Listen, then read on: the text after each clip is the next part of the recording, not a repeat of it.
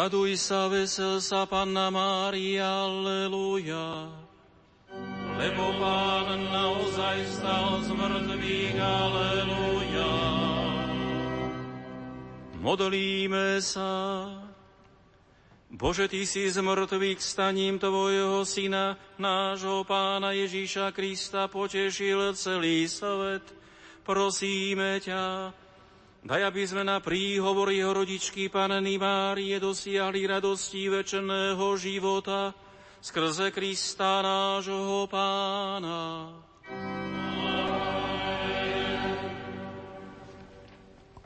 Milí poslucháči, v uplynulých minútach sme vám ponúkli priamy prenos veľkonočnej vigílie. V katedrále svätej Alžbety v Košiciach jej predsedal košický arcibiskup metropolita Monsignor Bernard Bober.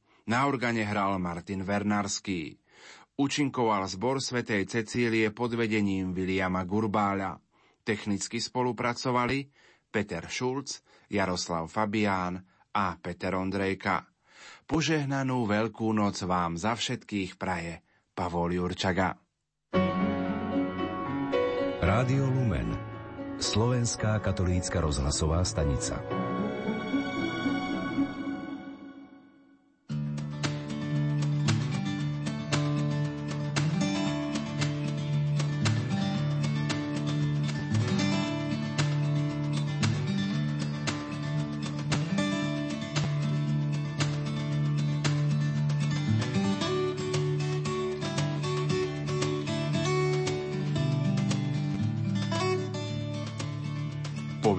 veľkonočnej vigílii, ako píše istá kronika z dôb kresťanských vládcov, vedľa veľkonočnej sviece stála horiaca svieca veľkonočnej milosti.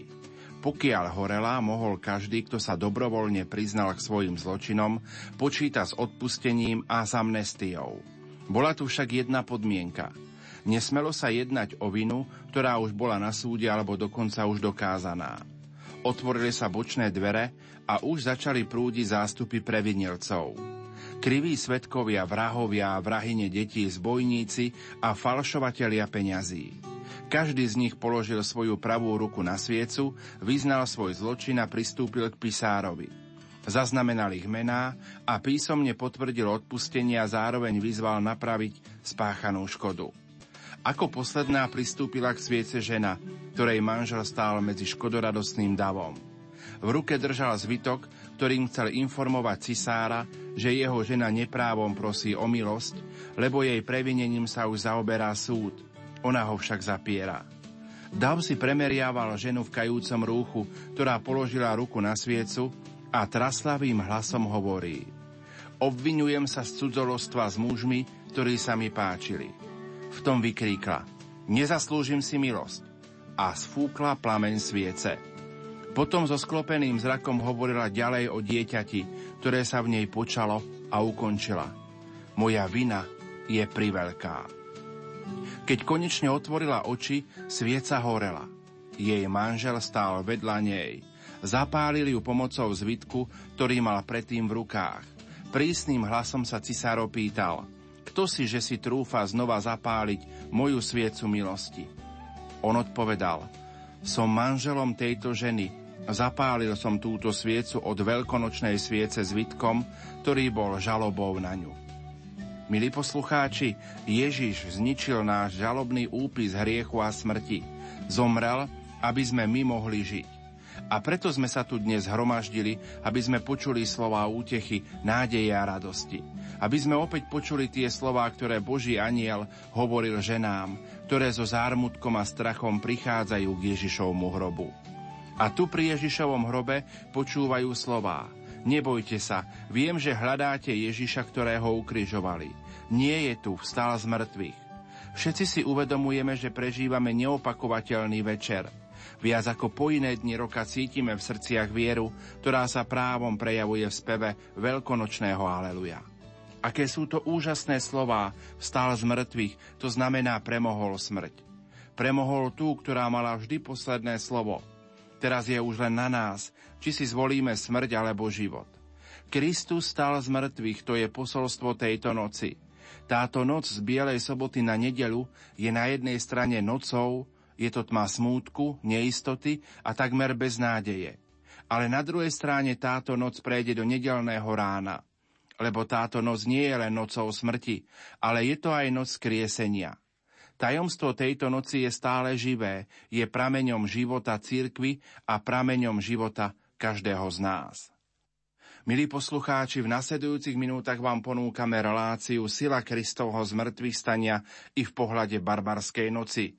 Už o chvíľu privítam za mikrofónom Rádia Lumen cirkevného historika a farára v Salciach doktora Gabriela Brenzu. Ničím nerušené počúvanie vám zo štúdia Rádia Lumen prajú. Majster zvuku Peter Ondrejka, hudobná redaktorka Diana Rauchová a moderátor Pavol Jurčaga.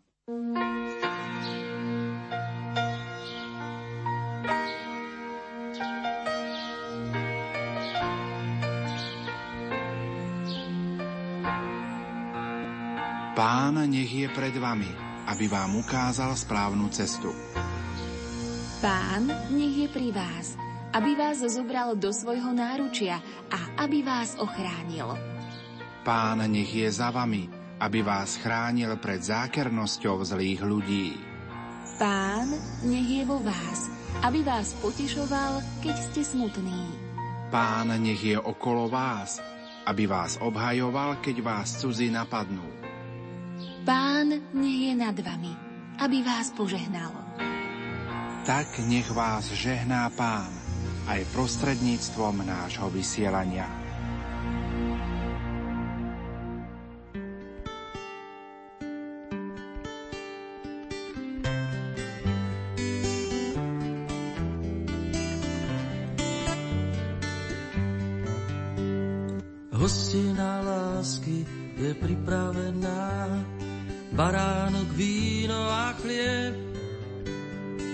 Duša s túžbou dať a byť milovaná, zastaví času beh. V očiach sa javí nehá cit, okamih lásky znie.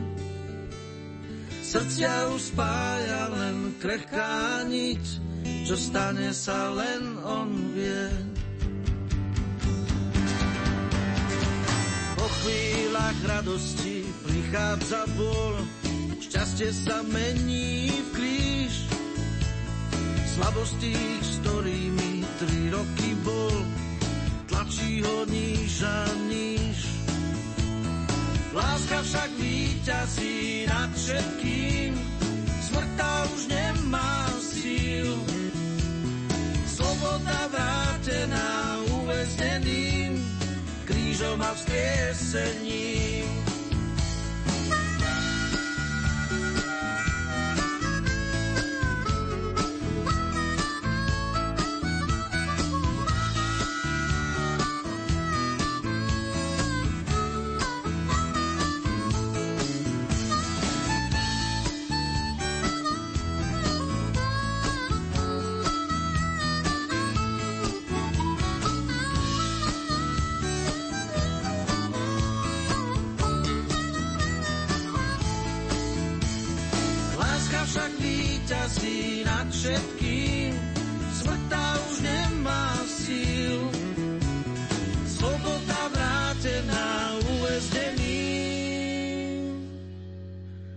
Krížom a vzkriesením.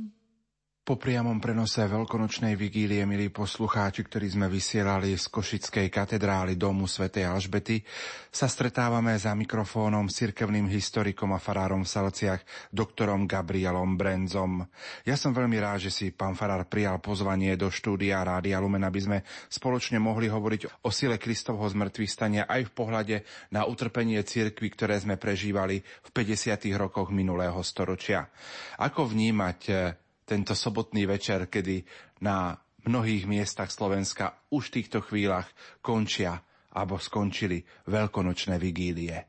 Veľká noc je najväčší a najstarší sviatok kresťanstva, ktorý siaha už do apoštolských čias.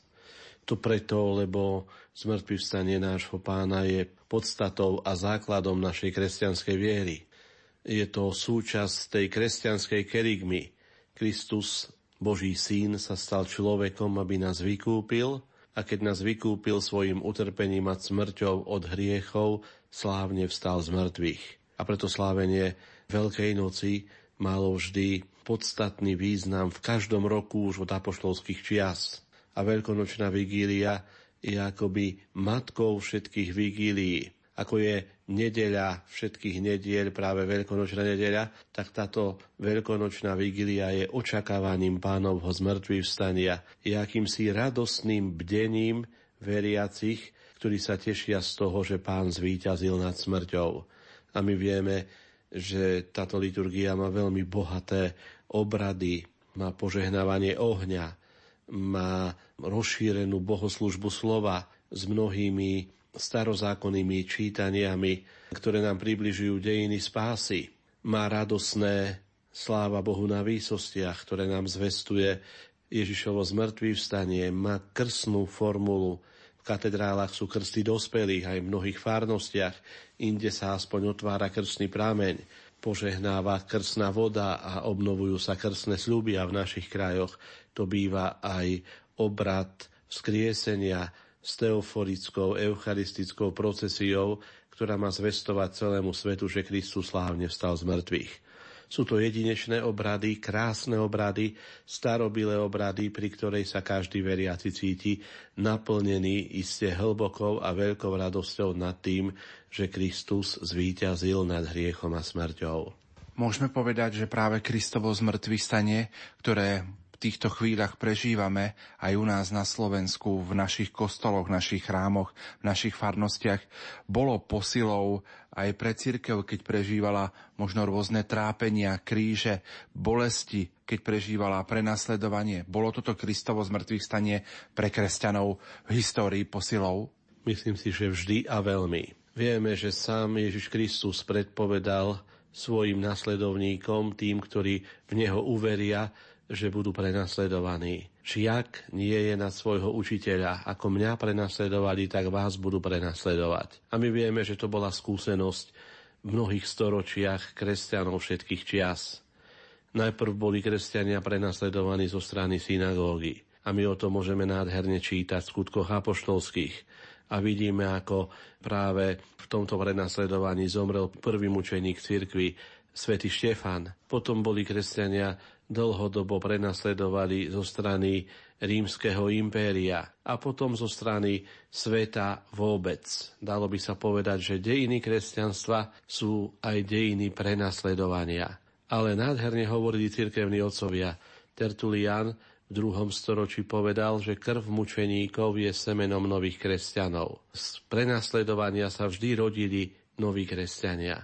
Ježišovo zmrtvý dodávalo kresťanom sílu k tomu najvyššiemu svedectvu, ktoré mohli dať pre Krista, a to bolo svedectvo položenia vlastného života a vyliatia vlastnej krvi. Veď starokresťanský titul martýr, mučeník, znamená práve svedok. To bolo najväčšie svedectvo. A zo svedectva mučeníkov z ich krvi sa rodili noví kresťania.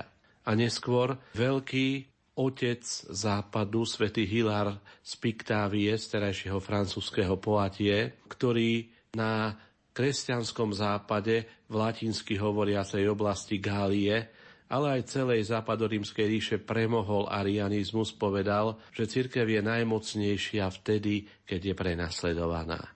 A toto skutočne platí o cirkvi stále a my, ktorí prežívame túto skúsenosť a prežívali sme len nedávnu skúsenosť totality, kedy sme na vlastnej koži, na vlastnej skúsenosti prežívali prenasledovanie a ktorý počúvame o prenasledovaní súčasných kresťanov na Blízkom východe, na ďalekom východe alebo v Afrike, veď sme na nich špeciálne mysleli na kvetnú nedelu a snažili sme sa ich podporiť aj hmotne. My, ktorí sme toto prežívali a prežívame a sme toho svetkami, máme veľkú nádej v Ježišovom zmrtvý vstaní. Lebo on, ktorý z ľudského hľadiska akoby prehral, ktorého životný príbeh sa skončil z ľudského hľadiska veľkým neúspechom na Kalvárii, nakoniec zvíťazil, keď slávne vstal z mŕtvych a vtedy na veľkonočné ráno, badalo by sa povedať v tejto noci, sa to všetko začalo, keď sa začalo šíriť nezadržateľne Ježišovo posolstvo, jeho kresťanstvo a církev začala rásť. My sme na Zelený štvrtok rozprávali o diele kňazských povolaní, rozprávali sme o ustanovení Eucharistie a ustanovení Sviatosti kňastva. Prezrať nám, našim poslucháčom, čo prežívaš ako kňaz, keď sláviš veľkonočnú vigíliu. Je to určite veľmi silná a osobná skúsenosť pre každého kňaza, ktorý slávi veľkonočnú vigíliu. Tak my vieme, že treba to povedať, aj z takého ľudského hľadiska, že z ľudského hľadiska sú veľkonočné sviatky pre kňaza veľmi namáhavé. Že každý kňaz pred veľkonočnými sviatkami veľa spovedá. Je to únava, ktorá je ale radosná únava, lebo mnohí prichádzajú, aby sa zmierili s pánom. A takisto tieto obrady sú vlastne veľkonočné obrady, najmä posvetné trojdne, centrom celého liturgického roka. My vieme, že Církev nepredpisuje pod ťarchou hriechu chodiť na tieto posvetné obrady, na obrady posvetného trojdnia. A predsa je to vždy radosť pre kniaza, keď je obklopený svojimi veriacimi a asistenciou a môže tieto obrady znova a znova vysluhovať so živým Kristom. Ako by sa to stalo prvýkrát a tak vlastne počas veľkonočného trojdnia každý kňaz a iste aj ja prežíva ten Ježišov prechod od ustanovenia sviatosti oltárnej až po slávne vzkriesenie. Je to vždy radosné a vždy sme vďační Pánu Bohu, že nám každý rok dáva možnosť prežiť tieto krásne požehnané chvíle, túto veľkonočnú radosť, tieto veľkonočné milosti, lebo Boh nám iste dáva svoju milosť v každom čase, ale v týchto veľkonočných chvíľach nás, kňazovi veriacich, zahrňa mimoriadnými milosťami. Po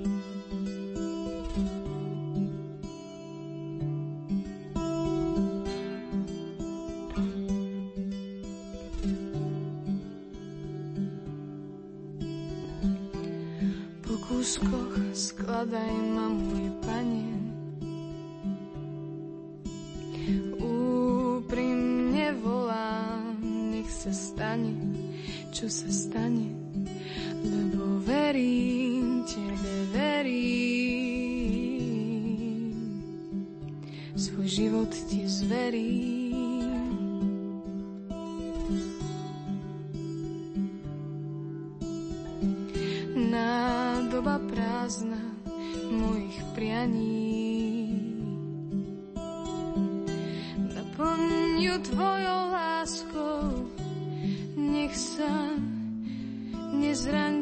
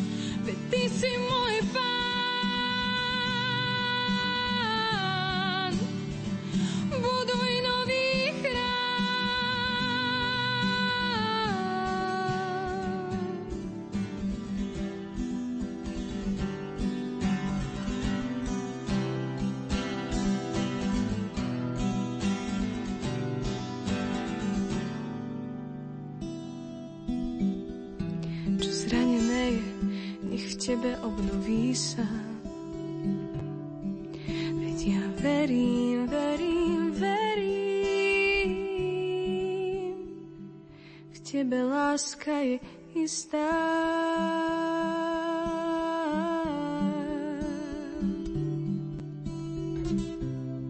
Obeťou Ježiša Krista.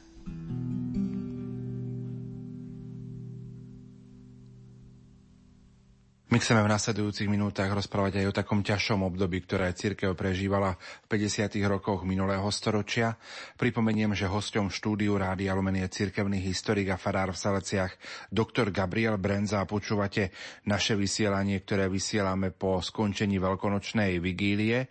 Poďme trošku, pán farár, charakterizovať situáciu v Československu, ktorá bola od víťazného februára 1948. Tak vieme, že práve počas tzv. víťazného februára strhla v povojnovom Československu na seba moc komunistická strana na čele s tedajším ministerským predsedom a neskôr prezidentom Klementom Gottwaldom a nastolila tvrdú totalitu. Československo sa stalo satelitným štátom vtedajšieho Stalínskeho sovietskeho zväzu a bol tu nastolený totalitný režim. Bol tu nastolený komunistický režim, oni ho vtedy nazývali ľudovo-demokratický režim. Marxizmus má vo svojej podstate odpor voči náboženstvu a voči všetkému kresťanskému. Tak to bolo v Sovietskom zväze a nemohlo to byť ináč ani u nás. A zdá sa, že najväčšou, najmasovejšou církvou v tedajšom Československu a na Slovensku obzvlášť bola katolícka církev. Na Slovensku sa k nej hlásilo až 80 obyvateľstva. Akým po februárová totalitná moc zlikvidovala všetkých politických odporcov z demokratickej strany a z rozličných opozičných strán a všelijakým spôsobom ich odstranila z verejného života, niekedy aj veľmi kruto. Pred ňou bol ako nepriateľ číslo jedna práve katolícka církev, ktorá bola dobre zorganizovaná a ktorá mala vedenie v Ríme, vo Vatikáne, mala rímskeho biskupa za svoju viditeľnú hlavu. Vtedy bol našim pápežom veľký Pius XII. Komunistická moc vo Vatikáne videla veľmi tak demagogicky akéhosi vojnového štváča. A v Piovi XII, ktorý toľko urobil pre pokoj vo svete, videla akoby podporovateľa imperializmu, tak veľmi ideologicky, a toho, ktorý chce znova vo svete rozpútať novú svetovú vojnu. Tak sa to vtedy propagovalo. A preto sa snažila oddeliť najprv církev od Ríma, keď v júni v roku 1949 založila schizmatickú rozkolníckú katolickú akciu, keď sa mali drobní veriaci a niektorí tzv. vlasteneckí kňazi otrhnúť od Ríma a vytvoriť akúsi národnú církev, bez svätého Otca a bez svojich legálnych pastierov, biskupov, ktorí vtedy viedli jednotlivé diecezy na Slovensku a v Československu vôbec. A my vieme, že táto katolická akcia, tento pokus socialistického štátu ešte z roku 1949 vtedajšej totalitnej moci nevyšiel. Biskupy ešte jednotní pod vedením vtedajšieho pražského arcibiskupa Jozefa Berana a mnohé silné osobnosti v biskupskom zbore boli vtedy aj na Slovensku. Spomeňme aspoň Božieho sluhu biskupa Jana Vojtašáka, alebo biskupa svätého života v Nitre Eduarda Nečeja, alebo biskupa Andreja Škrábika, či grecko-katolického biskupa Petra Pavla Gojdiča. Títo všetci biskupy vtedy vydali pastierský list, v ktorom veriacich varovali pred schizmatickou katolíckou akciou. A odpoveďou na biskupov bola skutočnosť, že na všetky biskupské úrady oni dosadili zmocnencov, ktorí začali šikanovať biskupov, kontrolovali ich činnosť a kontrolovali každý ich postup, aj všetku poštu, ktorá prichádzala na biskupský úrad a všetko to, čo sa na biskupských úradoch dialo už aj to slovo zmocnenec z teštiny znamenalo, že oni sa skutočne ako by chceli zmocniť úlohy biskupov a chceli sa postaviť do vedenia diecez. Krátko na to, v októbri v roku 1949, vtedajšie národné zhromaždenie Československa jednohlasne schválilo návrh zákona 217 a 218. Týmto zákonom sa cirkev úplne alebo týmito zákonmi sa cirkev úplne dostala do područia totalitnej moci. Zákonom číslo 217 bol zriadený štátny úrad pre veci cirkevné ako ústredný úrad, ktorý mal dohliadať na cirkev a ktorého riadi minister, ktorého učí prezident republiky. Zvyčajne to bol minister kultúry.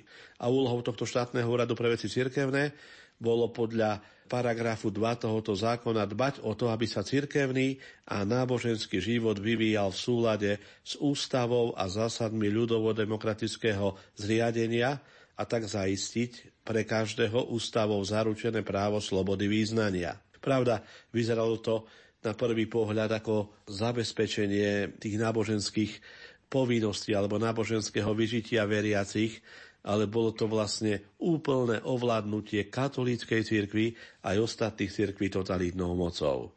Už aj preto, že všetky majetky cirkvi boli skonfiškované. Všetky časopisy a periodická tlač katolíckej cirkvi bola zakázaná. A každý duchovný mal dostávať od štátu určený plat, ktorý tabulkovo určila vtedajšia totalitná vláda a zároveň každý duchovný, počnúc arcibiskupom v Prahe a končiac kaplánom, kde si v Rožňavskej či Košickej diecéze, musel dostať na svoju činnosť predbežný štátny súhlas. Bez tohoto štátneho súhlasu nikto nesmel vykonávať žiadny cirkevný úrad.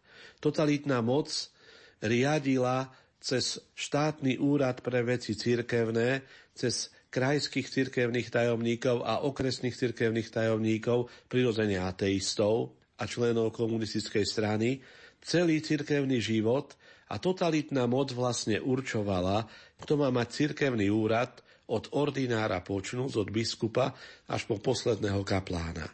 Bola tam taká klauzula, že uprázdnené miesto treba obsadiť najneskôr do 30 dní od uprázdnenia a že ak to neurobi církev, má to urobiť štátny úrad pre veci církevné. A tieto proticirkevné, dalo by sa povedať zákony, alebo zákony o dozore cirkvi nad štátom začali platiť 1. novembra 1949.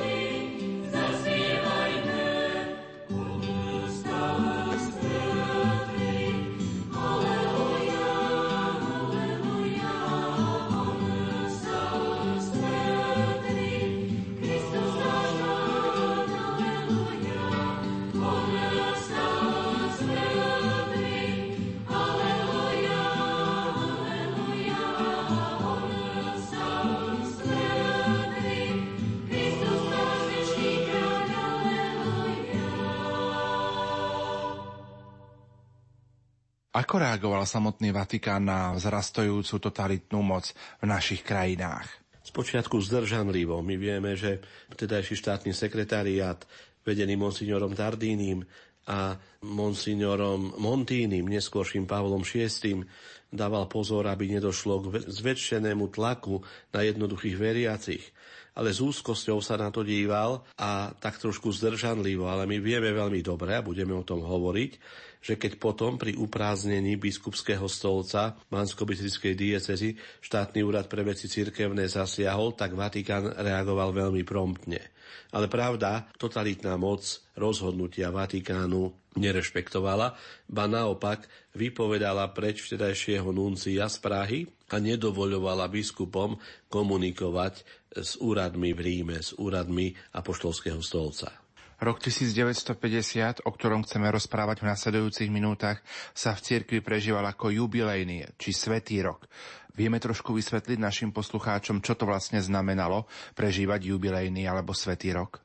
Tak máme možno ešte v živej pamäti to veľké jubileum roku 2000 a my vieme, že církev prežívala jubilejné roky od čias pontifikátu pápeža Bonifáca VIII, ktorý prvý taký jubilejný rok vyhlásil v roku 1300 na pamiatku výročia pánovho vtelenia a pánovho vykúpenia. Mala to byť analógia toho starozákonného jubilejného roka, ktorý sa slávil podľa starého zákona každých 50 rokov a mal byť odpustením dlhov, hriechov, vyrovnaním všetkých sporov, sociálnych nerovností, presne tak, ako nám to hovoria Mojžišove knihy a starozákonné predpisy aj Pius XII, vtedajší svätý Otec, rok 1950 vyhlásil za jubilejný, lebo neskôr bol jubilejný každý 25.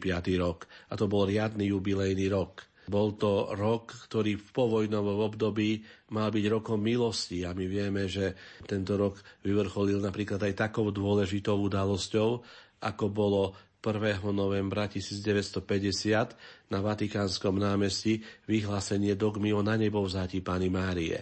A mnohé iné udalosti tohto roka boli veľkým požehnaním pre církev.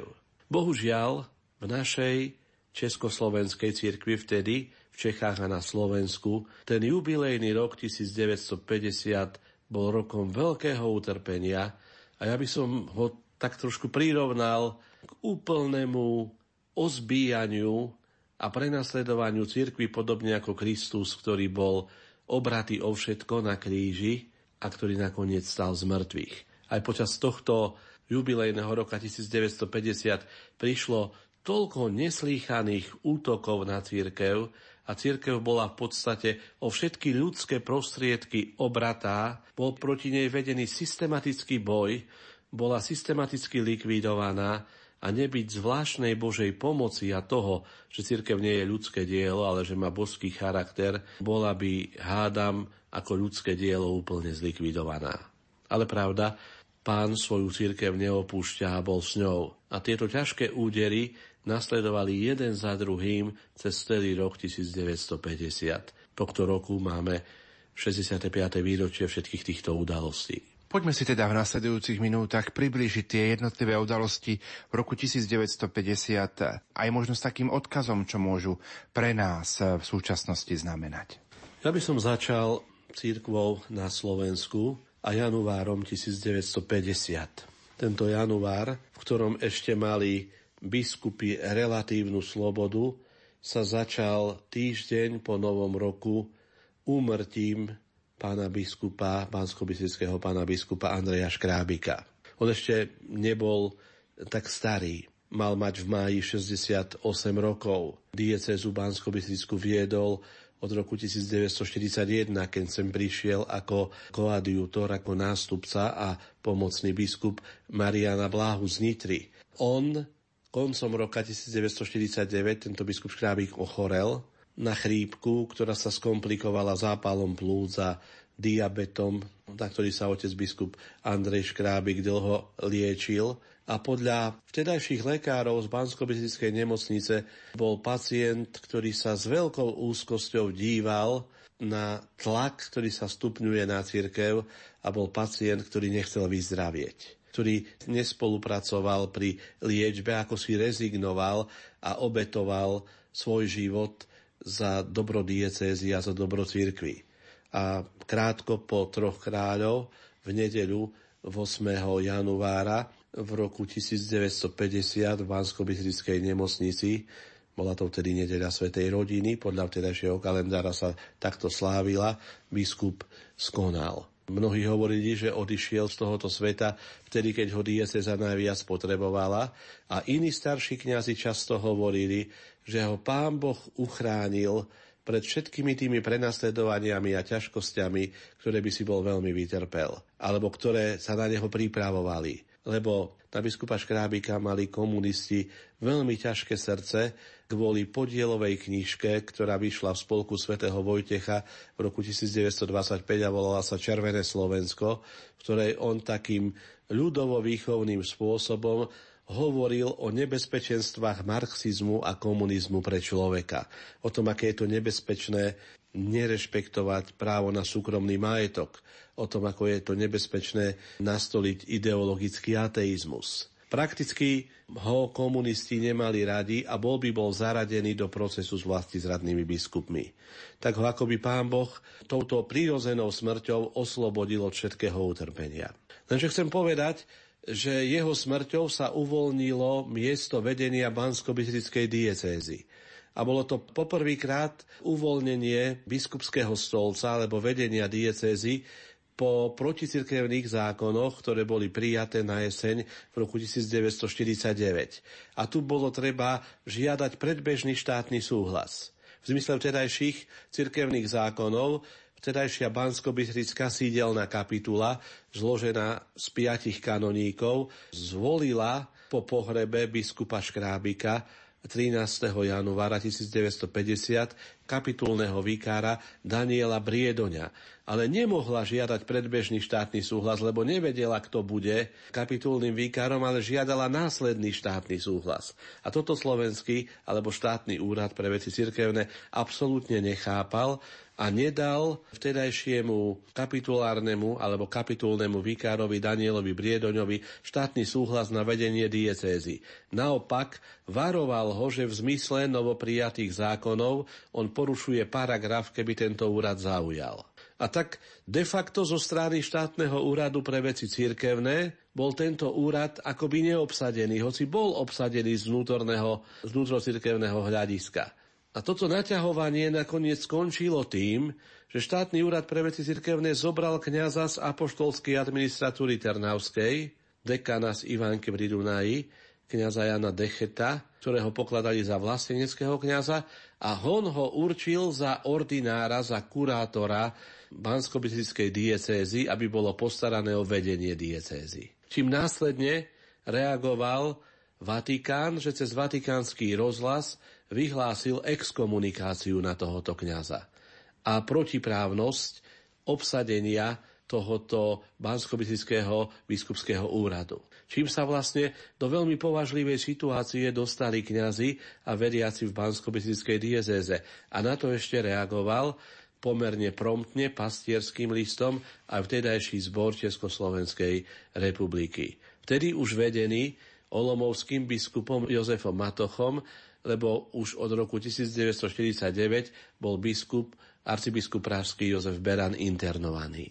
A tento neslýchaný zásah do vedenia církvy a obsadenie vedenia bansko diecézy s štátnym úradom bolo takým akýmsi predobrazom alebo takým predvojom toho všetkého, čo tento rok 1950 priniesol. Ako sa neskôr situácia v bansko diecéze v tejto súvislosti vyriešila? Vyriešila sa viac menej šalamúnsky. Boli vymenovaní kanoníci či konzultóri štátom a tí potom boli následne prinútení zvoliť Jana Decheta za kapitulárneho výkara za ordinára diecézy, údajne použijúc mexické fakulty, tzv. mexické fakulty. Vtedajší apoštolský administrátor biskup Blázik zňal z neho trest exkomunikácie, ale celá situácia bola z kanonického hľadiska pomerne nejasná bolo by dobre sa s ňou zaoberať z hľadiska kanonického práva a je však zaujímavé, že tento štátom dosadený ordinár diecezy viedol diecezu až do roku 1968. Teda celých 18 rokov bol v dieceze akýsi stav zvláštneho provizória, kedy si mnohí kňazi neboli istí, či majú vo vedení diecezy legálneho predstaveného. A vieme, že dieceza nebola obsadená biskupom celých 23 rokov. Jasaj na chválu Bohu celá zem.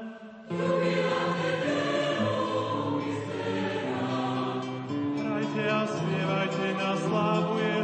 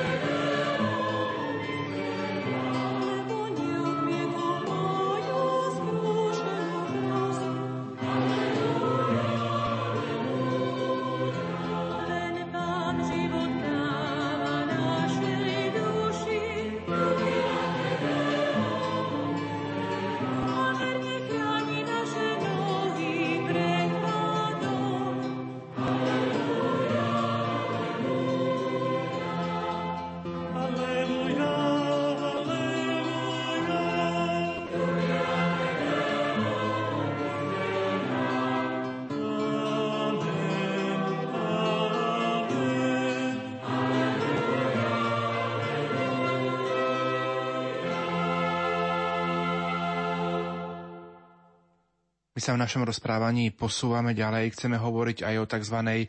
barbarskej noci. Ako si spomenul, pripomíname si práve 65 rokov týchto udalostí v roku 1950. Ako charakterizovať, respektíve naozaj priblížiť to pozadie samotnej barbarskej noci. Mnoho sa o tom aj vo vysielaní Rádia Lumen predčasom hovorilo, ale je dobré si tieto fakty, tieto veci pripomenúť. Tak je to známa vec. Ja si myslím, že veľmi krásne ju nazval vo svojich pamätiach terajší náš pán kardinál Jan Chryzostom Korec, sám člen jezuitskej rehole, ktorý na vlastnej koži ako študent teológie a jezuita zažil túto noc 13. na 14. apríla. Bolo to vo veľkonočnej oktáve v roku 1950, ktorý nazval Barbarskou nocou.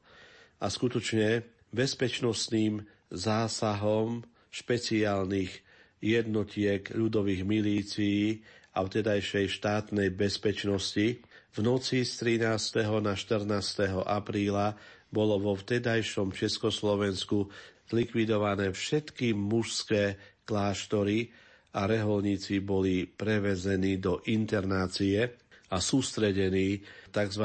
ústredných sústreďovacích kláštorných táboroch u nás na Slovensku Bol taký veľký sústreďovací tábor napríklad v Podolinci, vo vtedajšom piaristickom a neskôr redemptaristickom kláštore, alebo v Jasove vo vtedajšom premonštrátskom opáctve, alebo v Hronskom Beňadiku v starobilom benediktínskom kláštore. A všetky mužské kláštory, vtedy ich bolo v celej republike asi 230 a mali asi 2200 reholníkov. Všetky tieto kláštory boli v jednej noci zo dňa na deň zlikvidované.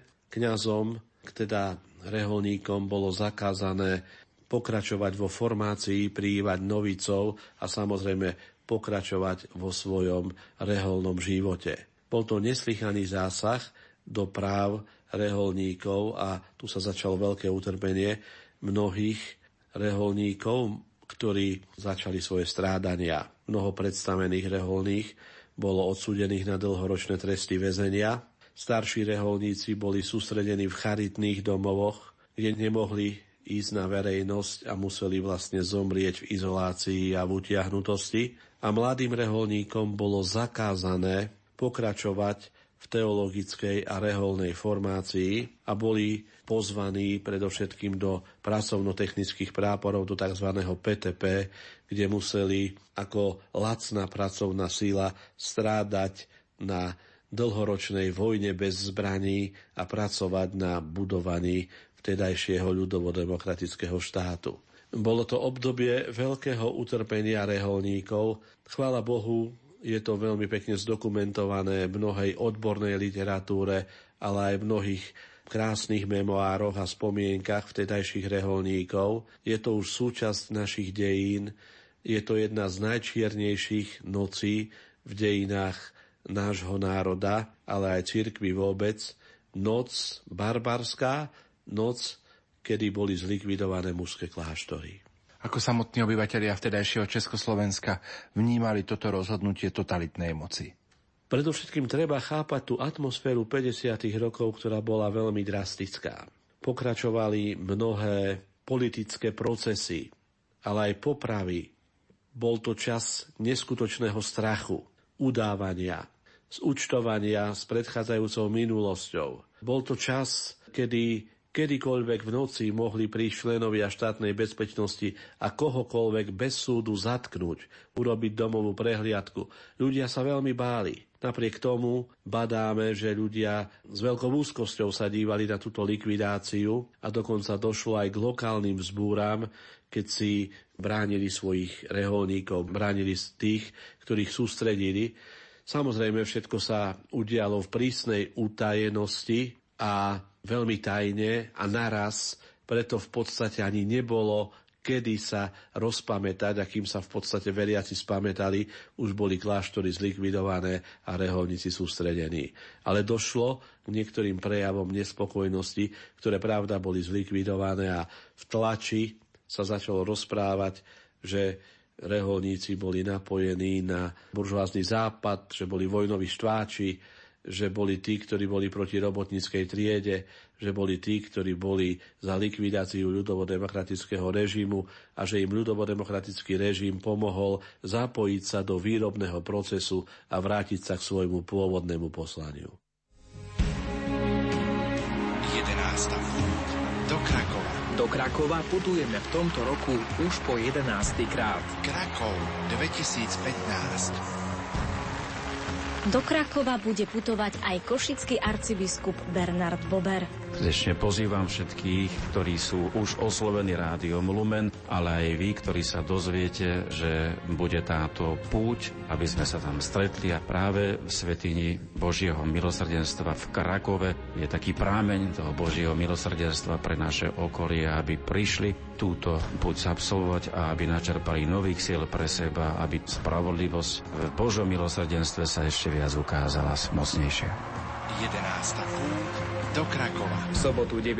mája sa rozhlasová rodina Rádia Lumen stretne v Sanktuáriu Božieho milosrdenstva v Krakove. Dovidenia 9. mája v Krakove.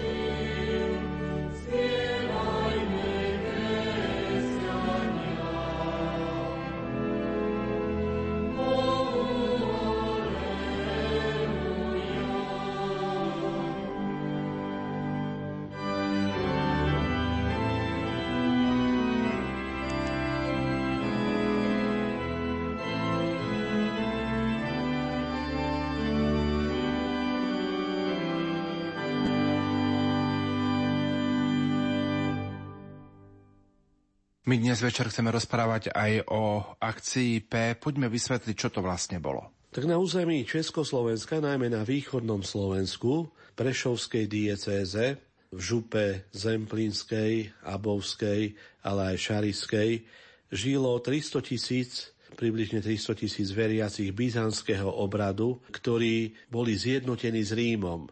Nazývame ich grecko-katolíci a vtedy mali diecezného biskupa Prešovského Petra Pavla Gojdiča a on mal pomocného biskupa Vasila Hopku. 28.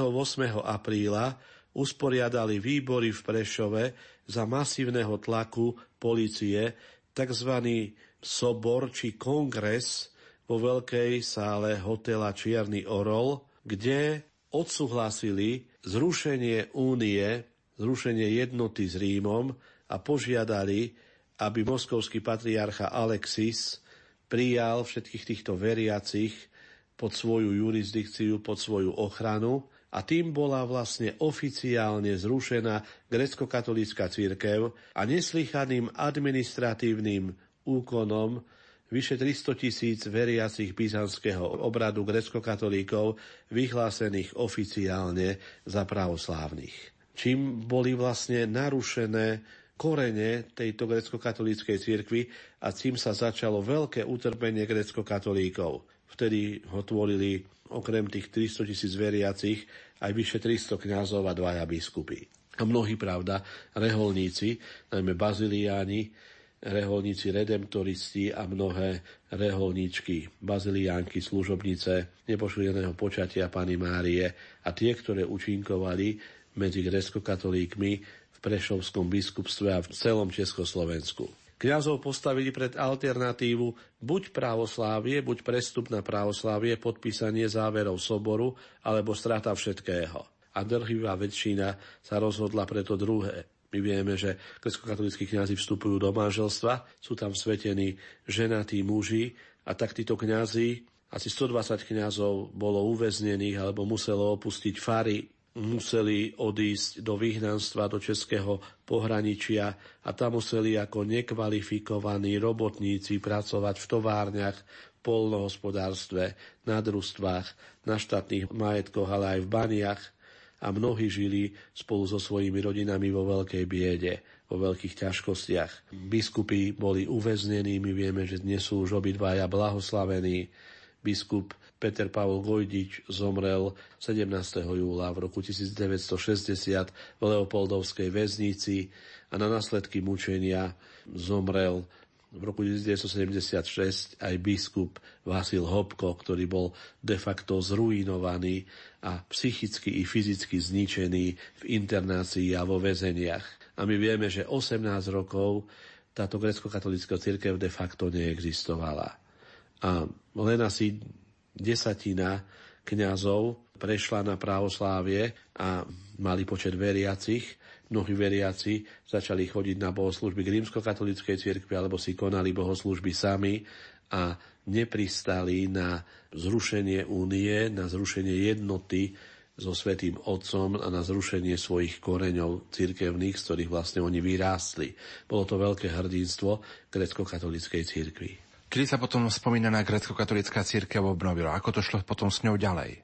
Stalo sa tak až v roku 1968, v časoch tzv. politickej jary, keď na jar v roku 1968 tedajšia totalitná moc povolila učinkovanie grecko-katolíckej cirkvi, ale my vieme, že táto cirkev veľmi ťažko zápasila, lebo majetkoprávne, aj čo sa týka pozemkových kníh, mnohé chrámy, fary, a majetky ostali v rukách pravoslávnej cirkvi, ale k obnoveniu došlo až po 18 rokoch, kedy sa mnohí kňazi vrátili z vyhnanstva a církev začala fungovať najprv pod vedením akčného výboru tejto grecko-katolíckej cirkvi, potom pod vedením biskupa Vasila Hopku a nakoniec pod pápežom Pavlom VI vymenovaným ordinárom biskupom Jánom Hírkom, ktorý minulého roku zosnul. Amen.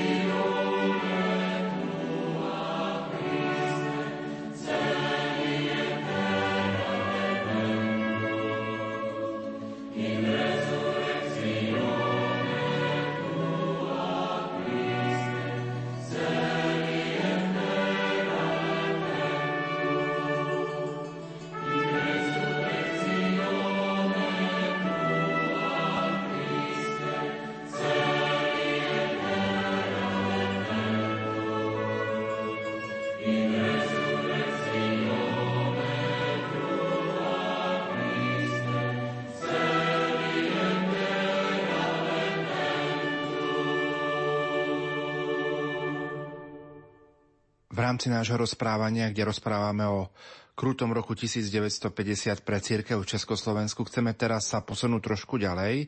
Spolu s cirkevným historikom a farárom v Sarciach Gabrielom Brenzom chceme rozprávať o internovaní biskupov. Už niekedy na prelome mája a júna došlo k tomu, že biskupy boli internovaní vo svojich biskupských úradoch tak bol internovaný pán biskup Lázik v Trnave, tak bol internovaný pán biskup Néčej na hrade v Nitre, tak bol internovaný pán biskup Pobožný vo svojej rezidencii v Rožňave i biskup Čársky v Košiciach a zatknutí boli grecko-katolícky biskupy a samozrejme bol internovaný aj pán biskup Jan Vojtaša, ktorému zatkli biskupa Štefana Barnáša, ktorý bol krátko predtým vymenovaný za pomocného biskupa a vysvetený v novembri v roku 1949. Táto internácia takisto nemá obdoby v dejinách našej legislatívy. Biskupy zvyčajne nemohli komunikovať ani len s tými, ktorí pracovali na biskupských úradoch na ordinariátoch, boli uzavretí vo svojom byte v jednej, prípadne v dvoch izbách, mohli komunikovať len s príslušníkmi štátnej bezpečnosti, ktorí im z kuchyne donášali strávu a častokrát im nebolo dovolené ani slúžiť svetú omšu. Alebo mohli slúžiť svetú omšu len s ceremonárom za zavretými dverami svojich biskupských kaplniek. Nemohli vôbec komunikovať s okolitým svetom, nemohli, mali odpojený telefón a nemohli chodiť samozrejme po birmovných a vizitačných cestách svojej diecézy. Bol to neslychaný zásah, do slobody biskupov, ktorý mal podkopať dôveru medzi biskupmi a kňazmi práve v tomto roku. My vieme, že, že potom niektorých biskupov prinútili k zloženiu sľubu republiky, iných zasa zatkli a už nikdy sa nevrátili do vedenia svojich diecez, alebo ich prenasledovali ďalej. Ja by som ešte chcel povedať, že v júli v roku 1950 presne dekrétom číslo 112 zo 14. júla štátny úrad pre veci cirkevné zrušil 13 diecezných seminárov a zriadil len dve fakulty. Pre Čechy fakultu v Prahe, ktorá bola neskôr prenesená do Lítomiežic, a pre Slovensko fakultu v Bratislave. Bol zlikvidovaný diecezný seminár v Nitre, diecezný seminár v Banskej Bystrici, diecezný seminár v Spiskej kapitule a diecezný seminár v Košiciach. Pravda, už predtým aj grecko-katolický diecezný kňazský seminár v Prešove. A samozrejme všetky diecezné semináre v Čechách. Seminaristom bolo ponúknuté ísť študovať na štátom zriadenú bohosloveckú fakultu do Bratislavy. Teologické štúdium bolo zredukované na 8 semestrov na 4 roky a predstavení seminára, ale aj profesori ktorým štátna moc dovolila učinkovať a vyučovať, prednášať v tomto novozriadenom seminári v Bratislave, museli mať predbežný štátny súhlas. Museli to byť kňazi, ktorí zodpovedali požiadavkám štátneho úradu. Bolo to veľké utrpenie pre vtedajších seminaristov z celého Slovenska. Niektorých seminaristov z vyšších ročníkov stihli biskupy vysvetiť ešte niekedy na jar v roku 1950. Iní museli nastúpiť do PTP, len maličké percento z nich nastúpilo na Bratislavskú bohosloveckú fakultu. Mnohí museli odísť do civilného zamestnania a mnohí celé roky čakali, aby sa stali kňazmi, iní si zasa založili rodiny a vlastne upustili od svojho kňazského povolania. Bol to taký zásah do života DSS, že napríklad len v bansko diecéze celých 7 rokov od roku 1949 do roku 1956 nebolo ani jednej kňazskej výsviacky. A počet seminaristov klesol v roku 1950 o 90% Existuje o tom tiež početná literatúra profesorov a predstavených seminára zvyčajne internovali v tzv. preškoľovacom tábore v Mučeníkoch, v terajšom Močenku. Bol to kláštor, letné sídlo nitrianských biskupov, neskôr kláštor školských bratov, kde týchto kňazov, ktorí pôsobili na ordinariátoch alebo boli profesormi kňazských seminároch alebo boli aktívnejší dekani či aktívnejší farári v mestách sústredili a začali ich preškoľovať, aby sa z nich stali vlasteneckí kňazi. Aj o tom existuje početné množstvo literatúry, faktu, kde sa hovorí presne o počtoch kňazov jednotlivých diecéz, ktorí tu boli sústredení a preškoľovaní. Ten počet bohoslovcov bol predpokladám prísne strážený a ťažko sa bolo dostať aj rôznym možno tým záujemcom z rôznych diecéz do tohto bratislavského kňazského seminára.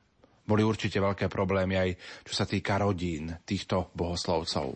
Tak táto fakulta bratislavská, aj o tom existuje literatúra, de facto začala fungovať v roku 1950 s malým počtom seminaristov. Biskupy potom, vidiac túto fakultu ako jedinú, nakoniec pán biskup Lázik dal veniam docendy, dal možnosť tým profesorom, ktorí tam prednášali, možnosť formovať vtedajších kandidátov kňastva, ale ten počet kandidátov kňastva bol v 50. rokoch veľmi nízky po dvaja, traja za jednotlivé diecézy. Tento centrálny seminár de facto existoval až do konca totality v roku 1989. Treba povedať, že prežíval aj fázy uvoľnenia. V roku 1968 trošku štát dovolil, aby prijali väčší počet seminaristov a potom za Gorbačiády v 80. rokoch Myslím, že v roku 1983 to bolo 52 a potom v roku 1984, medzi nimi som bola ja, nás nastúpilo do prvého ročníka na Bratislavskú fakultu 58. Ale vo všeobecnosti to boli ťažké časy a bol akýsi numerus clausus, akýsi obmedzený počet tých seminaristov, ktorí mohli študovať teológiu Častokrát títo seminaristi boli úplne odstrihnutí od vonkajšieho sveta, nemohli komunikovať s fakultami v zahraničí a boli častokrát vystavovaní tlaku štátnej bezpečnosti. Stavme.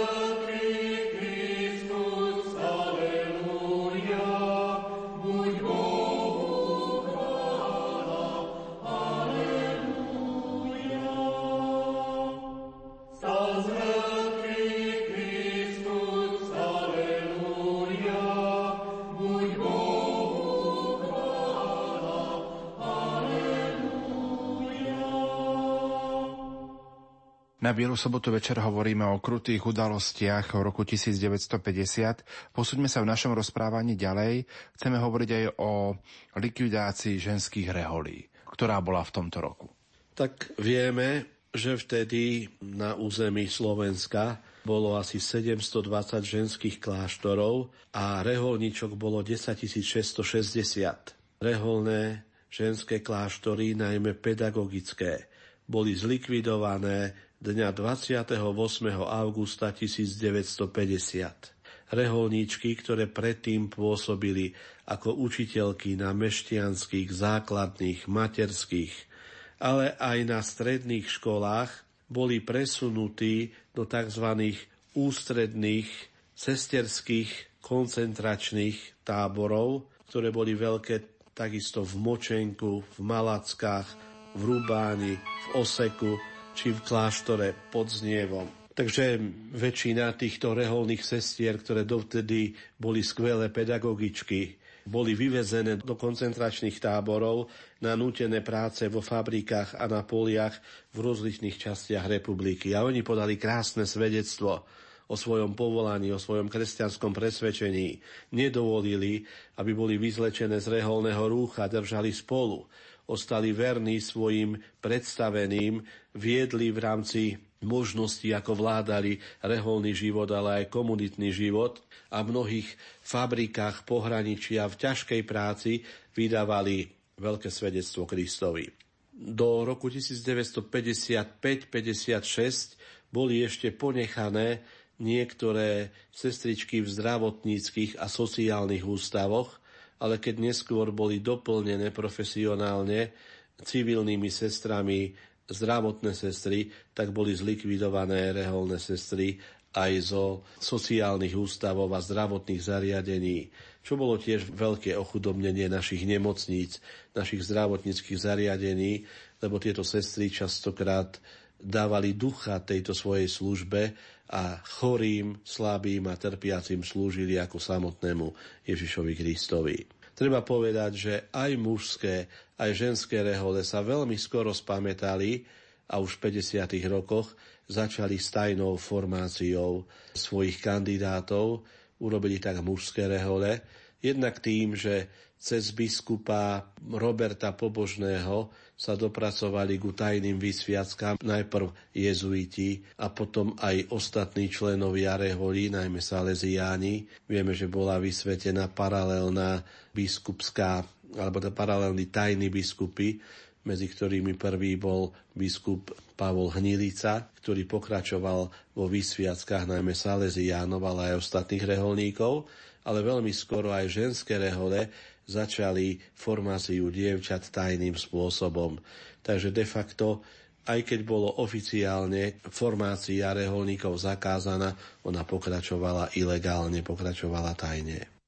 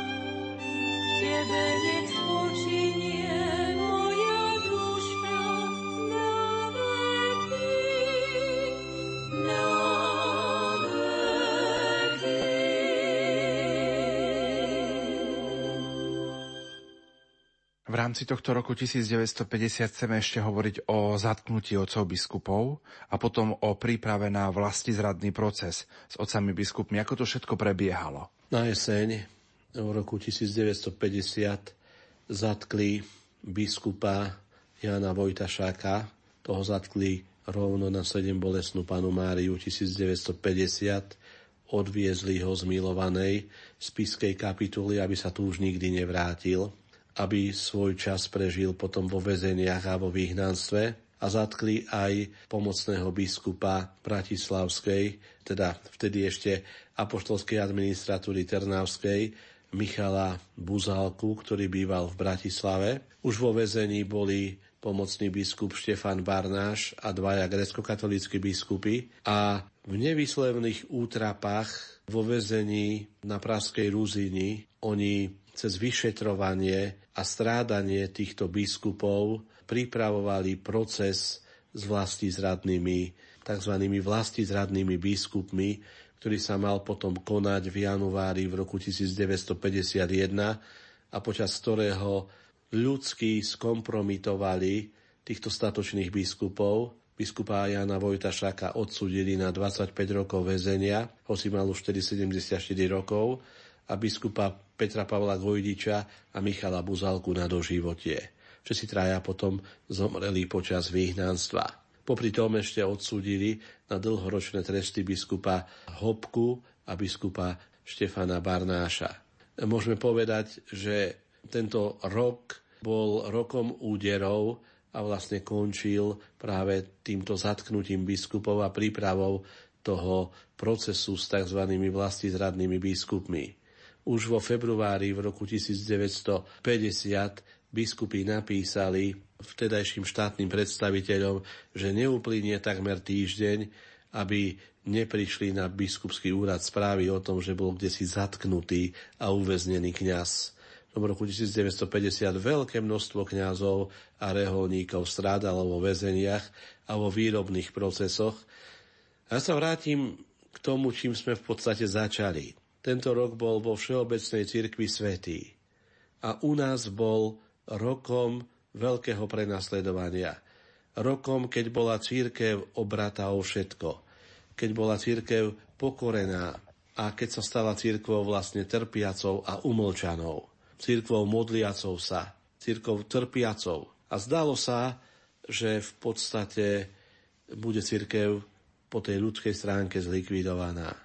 Ale v duchu Kristovom z utrpenia církvy sa zrodila církev obnovená a my vieme, že ona povstala k plnohodnotnému životu, že sa ju de facto nikdy nepodarilo úplne zlikvidovať a po roku 1989 obnovila všetky svoje inštitúcie. Reholný život, seminárny život, tlač a všetko to, čo k životu cirkvi patrí. Ty si spomínala aj zatknutie otcov biskupov a ich pobyt vo väzení. Sú nejaké svedectvá, kde väzni vydávali svedectvá, že sa stretli s týmito otcami biskupmi? Chvála Bohu, existujú mnohé memoáre vtedajších kňazov, väzňov, ale aj obyčajných politických väzňov či kriminálnikov, ktorí boli právom odsúdení a v ktorých spoločnosti aj vtedajší kňazi, aj vtedajší otcovia biskupy prežívali svoj trest tzv. odnatia slobody a pobývania, alebo teda uzavretia v týchto totalitných väzniciach. A chvála Bohu, mnohí biskupy vydávali pokorné, ale aj dôstojné a krásne svedectvo, keď dokázali svoj trest prežívať s veľkou dôstojnosťou, pokorne a dokonca pomáhali a boli vzorom pre ostatných väzňov vo väzenskej disciplíne a vo vydávaní svedectva o Kristovi. Tak svedčia spoluväzni biskupa Petra Pavla Gojdiča, tak svedčia spoluväzni biskupa Vojtašaka i biskupa Buzalku, ktorí o ich živote vo väzení podávajú to najkrajšie svedectvo. V mnohých materiáloch, ktoré hovoria o čase komunistického režimu, sa veľa hovorí o tzv. podzemnej cirkvi. Čo tento pojem znamená? Tak ako som povedal, v cirkvi patrí aj reholný život. A my vieme, že tento reholný život bol násilne zlikvidovaný a Všetky rehole prestali de facto legálne existovať po 13. apríli v roku 1950. Ale na to nikto nemal právo, aby sa udusili také starobilé charizmy a žitie podľa evanieliových rád, ktorých chceli mnohí reholníci a reholnice. A keďže bolo treba pokračovať vo formácii reholníkov, najprv vznikli paralelné cirkevné štruktúry, ktorých sa udeľovali tajné kňazské vysviacky, najprv oficiálnymi biskupmi.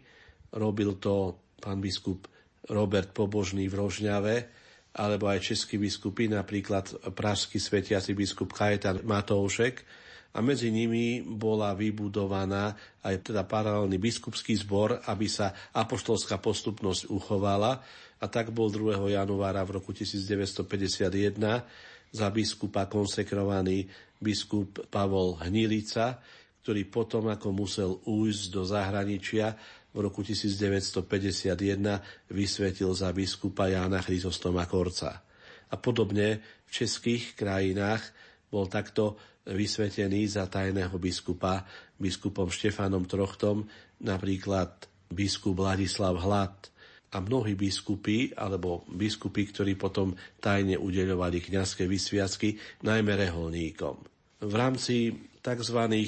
mexických fakult niekedy aj biskupy zriadili paralelnú cirkevnú organizáciu a dali fakulty, pomoci správy diecez, tajné fakulty niektorým kňazom a dekanom a tak sa s nimi podelili o niektorú svoju jurisdikciu, o právnu moc.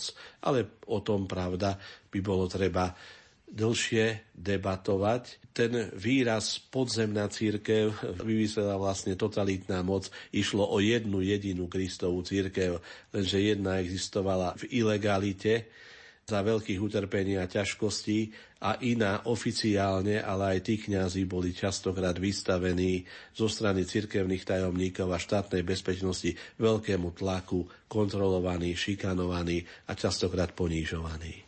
My sme dnes večer rozprávali o jubilejnom a svetom roku 1950, ale rozprávali sme aj o tomto roku ako o ťažkom roku pre církev vo vtedajšom Československu. Čo si odnies z tohto rozprávania? Čo môže byť pre nás, pre ľudí v súčasnosti takým príkladom a pozbudením? Posolstvo Veľkej noci nám hovorí, že dobro nevyťazí nad zlom len v rozprávkach, ale kto príjme Kristov evaníliový príbeh, príbeh Boho človeka, ktorý zostúpil na zem, aby nás vykúpil a potom stal z mŕtvych, sa sa do tohoto príbehu zapojí a je to príbeh aj nás jednotlivcov, ale aj církvy. A znova pripomeniem biskupa Hilára z Poatie, ktorý hovorí, že církev je vtedy silná, keď je prenasledovaná, alebo slova starokresťanského Tertuliána, krv mučeníkov je semeno nových kresťanov, alebo Kristovo uistenie, nebojte sa, ja som s vámi po všetky dni až do skončenia sveta a brány pekelné moju církev nepremôžu. Zmrtvý vstály Kristus je s nami a tak ako s Božou pomocou církev prekonala útrapy komunizmu, aj útrapy strašného roku, 1950, ktorého 65. výročie si v týchto dňoch pripomíname, tak bude Pán Boh s nami v našich osobných, spoločenských i vnútrocirkevných ťažkostiach po všetky dni až do skončenia sveta. Zajtra slávime veľkonočnú nedelu.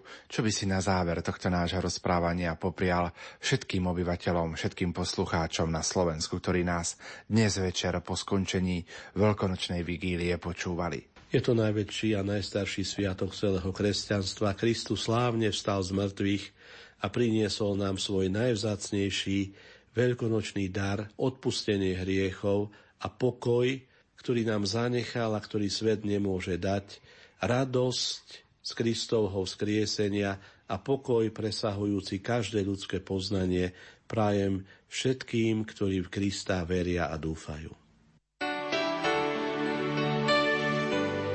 Každodenný život nás učí, že lásku bez kríža nenájdeme a kríž bez lásky neunesieme. Tajomstvo prázdneho Kristovho hrobu nech je pre každého z nás prameňom radosti a nádeje. Pracovníci katolíckej rozhlasovej stanice vám prajú pokojné a milosti plné sviatky Kristovho zmrtvých vstania. Prajeme vám, aby ste sa vždy dokázali oprieť o zmrtvých vstalého Krista, ktorý vás nikdy nesklame.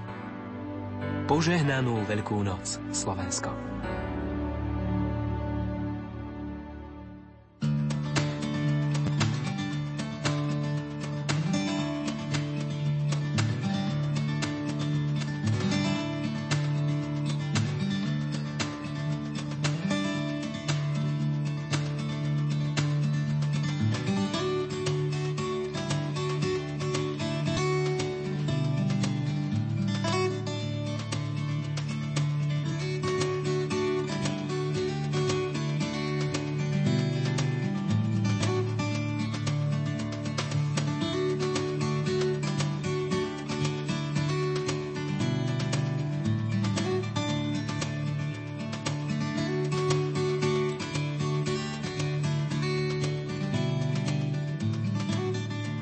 Jedine láska má silu prekonať smrť.